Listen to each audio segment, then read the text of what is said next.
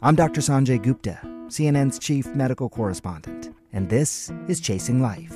Three out of four U.S. adults are considered overweight or have obesity, 75% of Americans. Dr. Fatima Cody Stanford. Our weight is one factor that plays a role in our health, but by itself, it doesn't give us the full story of who we are. We have to look at our full person. Listen to Chasing Life, streaming now on the iHeartRadio app.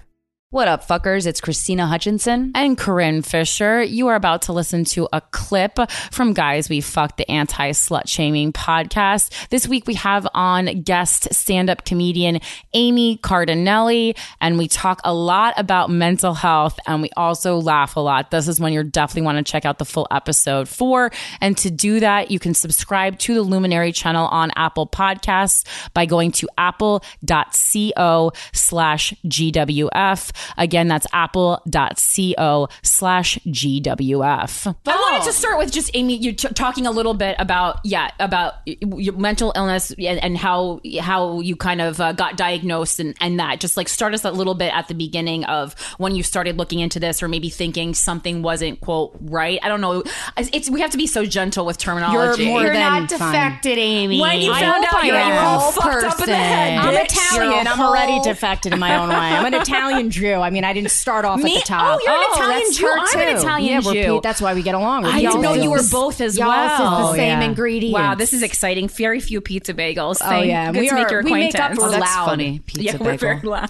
Um, I would say it's like weird. I got misdiagnosed a bunch. So I was on like anxiety meds when I was like in elementary school, and then I was like an Adderall kid. Uh-huh. Uh, elementary school anxiety. Yeah, meds. I know. Well, like, what was I worried about in the sandbox? But, but was, also, you if a kid is worried about something, maybe don't give her a pill and figure out what she's worried. I think it was the 90s. I think everyone was big on. I think it was the Adderall Nation. Like I remember sixth Right, grade was when. XR came out, which was like I didn't have to go to the nurse's office in the middle of the day anymore to get. Wow. Yeah, it was totally fun. And then I got diagnosed as bipolar when I was like 17, 18 and was on heavy drugs. Like I switched over from my child psychiatrist to this crazy rich South African man in Great Neck, which is already a horrible Right, descriptor. right. And It's just like, how many milligrams you want, yeah, honey? I literally, and he's, I was like, "Do you work for lithium?" And he would be like, "Take it." So I went through a horrible relationship when I was 21, and just I couldn't snap out of it. like a romantic relationship or a relationship yeah, with lithium? Yeah, I was just Oh. letting because when you feel bad, you let bad in, and I Ain't really, that the truth? I really, Amen. Yeah, I really feel that. So I think like most recently, just to fast forward on this fun journey, um,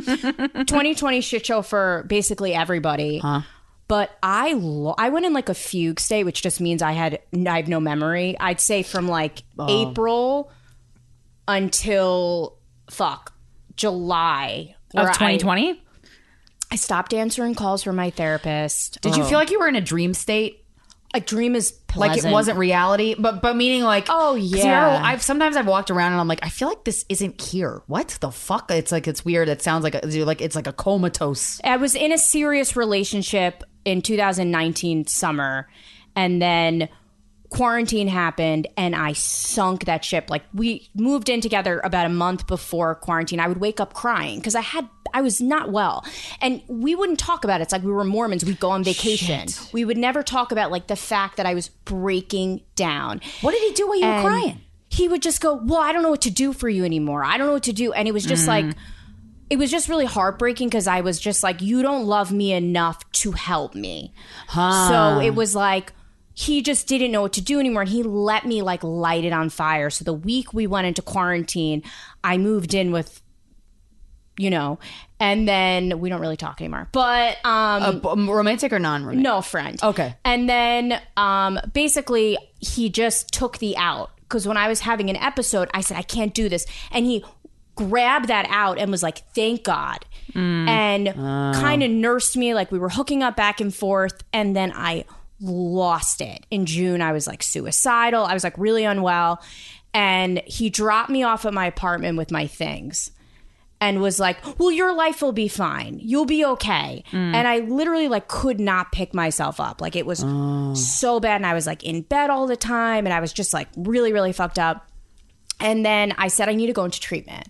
Like maybe I need inpatient, maybe I need to go to the hospital, whatever. But I didn't let I d- ended up going to like almost inpatient, but I remember the realest moment of my life which is like crazy, is I called him and I had a comic friend who was like, You have no, like, there's no more bullets in the chamber. Like, you just got to go for it and have this conversation because there's nothing left to talk about. Mm-hmm. And I, I was, I had this conversation. I said, I have borderline. I got diagnosed. I'm going into inpatient. Can you be by my side? Mm-hmm. And he said, No, I can't. He's like, I don't hmm. want to be.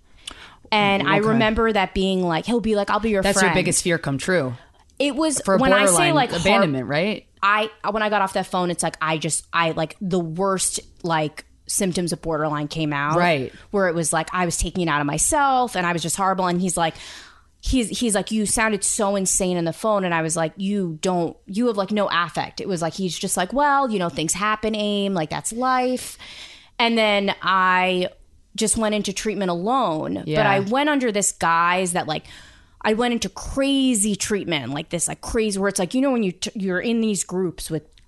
I mean, I don't say unwell people, but people that can't hold jobs, Right. Mm-hmm. That have your diagnosis that you're sitting and at first going to treatment, I just wanted to shake them and be like, "Hey, you're mourning a relationship from ten years ago. They're married. It's Right. time to go." Yeah. And I remember having to learn like you can't tell people things. You just have to mm. connect. Even if it's at your worst point, you have to be like, I was her at one point. She's being ineffective.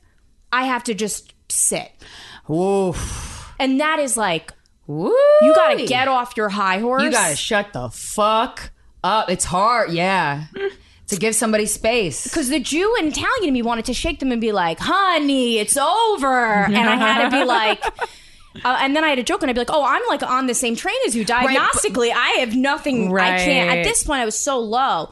but were you saying when you were saying honey it's over like in, even if, if it was in your head uh, were you um also was there a part of you that was saying that to yourself too about that guy Um, I think I was still in like that fugue state where I was just, but it's also like I think in life you learn that a lot of the behaviors that bother you are things you see in yourself. right that's why i asked that So yeah like yeah. loud people don't like loud people. Right. Quiet people don't like quiet people. Yeah. Personally. So um nothing. I went into inpatient to get this guy back.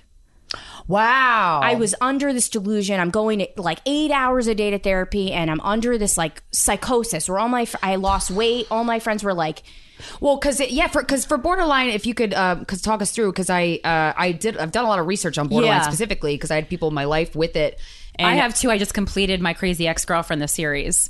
amazing, and that's what we're, that's what the main character I has. in never it. knew that. Yep, I highly recommend it. It's but it's uh, you know fear of abandonment is at the core, right? I was in denial. So it was like crazy because I went into treatment for it in 2018 and I was like, I don't have it. I went into DBT. So dialectical behavioral uh, therapy was developed by this crazy smart woman named Marsha Linehan. And she came out as having DBT like 30 years after she came out with this treatment. And she was institutionalized for f- six years when she was 18. And this is back in the day when they would like waterboard people. Like Yeah. she was just like burning herself. She was like very messed up.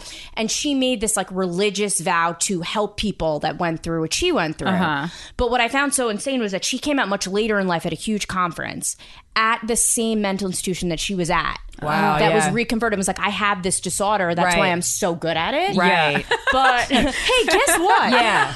I talk your no one. I talk your talk because I've been in your shoes. um, but I guess long story short, I was in denial, and my ex was like, "You have it," and I would snap. I would borderline snap, where it's you have this anger because Yeah, you I've- can't regulate yourself. So I would become like Cruella, or like, "Ah, ah, ah, ah," a chihuahua. And it's hard. It's, it's as an outsider, it's so hard not to take that personally. But once you get it, you're like, oh, you're going through hell in there. Yeah, and I think like I I'd say like the their cycle, the main cycle with borderline is like now I don't qualify, thank God, because I put like the work and A lot of people don't know that um, as you mature, the impulsivity dies down because as we get older, we get And you know, proactive about changing it. I had to go through so many thousands of dollars of treatment. Like it's astronomical. Like I would log on to Zoom for eight months for three hours, five days a week to go to treatment. Wow. And be Three in hours in a row. It was So group therapy, combination of group therapy and other,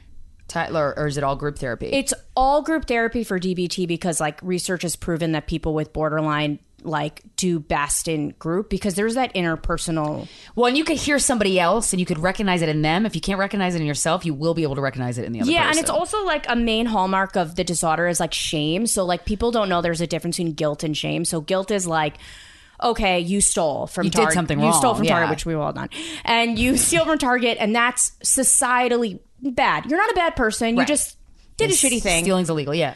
shame is when you take it out on yourself when you're like i stole from target i am forever a bad person Yeah. bpd shame Yeah, yeah, yeah. yeah Martha Stewart, the original influencer. When I think about anything, I think about the way that she did it first. The media mogul. Five to six years ahead, she saw what was coming. The prisoner. The rise, the fall, and the reinvention of an American icon. Once Martha paved the road, everybody else pretty much copied her. A CNN original series. The many lives of Martha Stewart. Now streaming on Max. Also, I mean, I, yeah, because I, I did a, a lot of research on like guilt and shame uh, when we were writing our book years ago. Yeah. and I think, and I think also like guilt, like there's like a reason to feel it, and shame is like it's like kind of like you you made up the reason in your head. Well, also a little, too, a little bit more. So when you snap, like Yeah. people in your life have screamed at you, Yeah. they immediately feel shame. Like I would describe borderline as like you're watching a movie and you're the director, but you can't yell cut. Mm-hmm. So you're watching your life light on fire, and what do you do? You get angry because Yeah. you can't press the pause button. Who do you take it out on? The people closest to Right, you. right. What do you do? Then you take it out on yourself. Yeah. and then it's shame. So that's why people, a lot of people have addiction issues, eating disorders. Yeah. So there's a lot of fun stuff. Yeah. You're like, you're like, fun. hell yeah, let's go for it. So, but it's it's great that it can be something that can be altered and and, and made go away. I mean, Yeah, I didn't know you could not can- diagnose as as as something anymore. Like once, so it's like once you are diagnosed with it, you don't necessarily always have it. So there's criteria. I mean, the therapy is so like it's called skills. So you mm-hmm. learn skills. There's four modules, and you learn skills, and you have homework. So I would have homework every day for therapy. They would go, okay, you're going to use the fast skill, which is about keeping your respect in a social situation. So it's like fair, apologize, uh, interpersonal respect. I can't remember. And it's like, how do you say to someone, I can't hang out because I have this to do, but I still love you. So you learn skills like you're a baby. Wow. Yeah, but it's it's but it's basic communication. Obviously, if you knew that, you wouldn't be yelling. I, I know you wouldn't be in you wouldn't be in that group, but Right. um, yeah. So essentially, I think there's nine qualifiers, which was what I was told when I was diagnosed. Okay. And you have to meet five. Okay. I met 11. Mm-hmm. And and then eventually you get to a point where it's like you're able to regulate yourself whether you're not participating and taking it out on yourself or you're not being impulsive. Okay. And you're just able to f- Function. function, Yeah. I think, if that answers the question. Yeah, But you can go back. So it's spurred by breakups or deaths. Mm-hmm, And that's when you get into that zone of just being completely ineffective, I think. Ah, yeah, so yeah, I have yeah. a fear of going back there right, right. essentially. That's why I keep men at a distance because I'm like, you have the You power can't hurt me if I don't let you in. to put me back in treatment. So I have this very weird. Oh yeah, that may, that's logical, but you know, it's like you know when you quit smoking, for example, it's it's you know you really could tell if you actually quit when something stressful happens and you don't smoke. Like that's the like these testing moments are the the are the but also too with borderline, it's very rare to get treatment like to to get treatment like that, right? Yeah, I'm what like, I've- I'm like running support groups with this. Um, there's a there's a um, organization that was founded by people that are family members of people with borderline, and basically it's this free service that runs online support groups for people throughout the country. And um, I'm training right now, so I was accepted. You need like two letters of reference where people lie about how great you are, and um, they're like, "She's so stable." And then um, you basically engage, and it's people. What it's so interesting. There's such a disparity because there's people from rural areas. Say they're from like Iowa, and there's two two things. A lot of these people are in disability. They don't have access to these specialized treatment because mm. DBT is Expensive. money, and that's yeah. why I'm trying to give out Instagram stories with secrets of Yeah, things I've learned because it's like I know not everybody A has health insurance and not everyone B has the cash for out of network. Yeah. So essentially, these people are with these crazy accents in Georgia, and they're like, nobody knows what BPD is here, and I'm not doing just say. I'm And being you're a like, dick. You're no. like, but it's very sad because you're just sitting there and you're like so privileged because basically the creator of um, DBT said in a video. do not tell doctors you have BPD. They will treat you differently. Huh. So I can't imagine being in like Georgia and they're Right. like personality. Oh no, you know what I mean? It's like because the name was developed off of.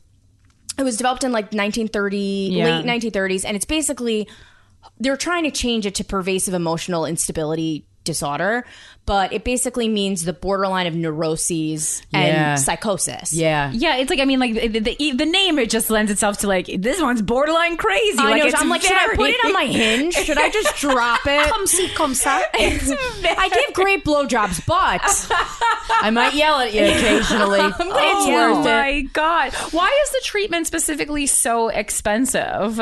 Um, because I think it's very specialized. Like you have to go to a lot of courses to be trained in skills, and I think it's such a sensitive population that you need to know Yeah. what you're giving out because the suicide rate is crazy high. So if you say the wrong thing and someone gets off the phone, it's like, whoops. Yeah. Oh yeah. So- yeah. High stress situation. Yeah, and Providers. I'm lucky because I'm always been highly functional where I'm like I have that anal retention part of me where it's like I will stay at work even though I am like very unwell and you'll Right. never know. And then I get home at three and I'm like, time to cry. but it's so I look at these people that can't hold a job. Right. And I'm like, whoa, Nelly. Yeah. Yeah. But I think if I didn't have off from work when I lost my shit last summer, I would have been fired. Right, right, right. There's no wa- there's no Yeah, way. I mean, because I the the person that I knew with it was very close to me for most of my life, and then we stopped. We don't talk anymore. I actually- can't imagine the actually things you went through. I actually Yeah. saw her yesterday for Oh, the wow. first time in over a year, and uh, she was. It was so lovely to see her, but uh, you know, so much time had passed. I read a bunch of books. Walking on Eggshells was one of the books that I read. Um, Perfect name. and right a lot of books about borderline because i also identified some similarities between that and my her, this person and my mother and it's you know one of the, the I, I i had two takeaways with that but one i'm like uh, I, i'm curious to get your opinion on one was that oh there's more suffering going on in here. It's not you know they're not doing this to piss me off. Like i was a people pleaser and I, so if you're yelling at me but i'm being a good friend i, I will internalize that instead of going you're scared right now and it's mm-hmm. not it's you're yelling at me when i'm not the problem so i'm gonna give you some space like that's a secure way to handle that i was like why would you be mean to me i'm being such a good friend it was such an explosive friendship it was terrible Yeah, I feel like it's like when someone's really bad borderline, it's like they're speaking Mandarin and you're speaking English, and You you're like really you're yelling in another dialect. I have no clue. Can we get a translator? Like you're like the fuck. But it, but a Yeah. lot of the advice given in walking on eggshells is like you need to make the borderline feel secure and you need to make them feel like it's not them even if they're yelling at you you need and I'm like I need to I need to I need sounds to So just like Who act like you're talking this to a man. Yeah, this Right. is. I That's mean, that- exactly the adjustments I make to talk to insecure men. That's if the same thing. You're like I eliminate big words. Corinne Fisher's Guide to Talking to Men Who I Themselves. really do. That concludes our clip with our interview from stand-up comedian Amy Cardinale. If you want to listen to the entire thing, head on over to apple.co slash GWF. That's apple.co slash GWF. Subscribe to the Luminary channel on Apple Podcasts. This episode is sponsored by BetterHelp. It's a simple truth. No matter who you are, mental health challenges can affect you, and how you manage them can make all the difference. That's why everyone should have access to mental health support that meets them where they are and helps them get through. BetterHelp provides online therapy on your schedule. It's flexible, simple to use, and more affordable than in person therapy. Connect with a licensed therapist selected just for you. Learn more at betterhelp.com. That's better, H E L P.com.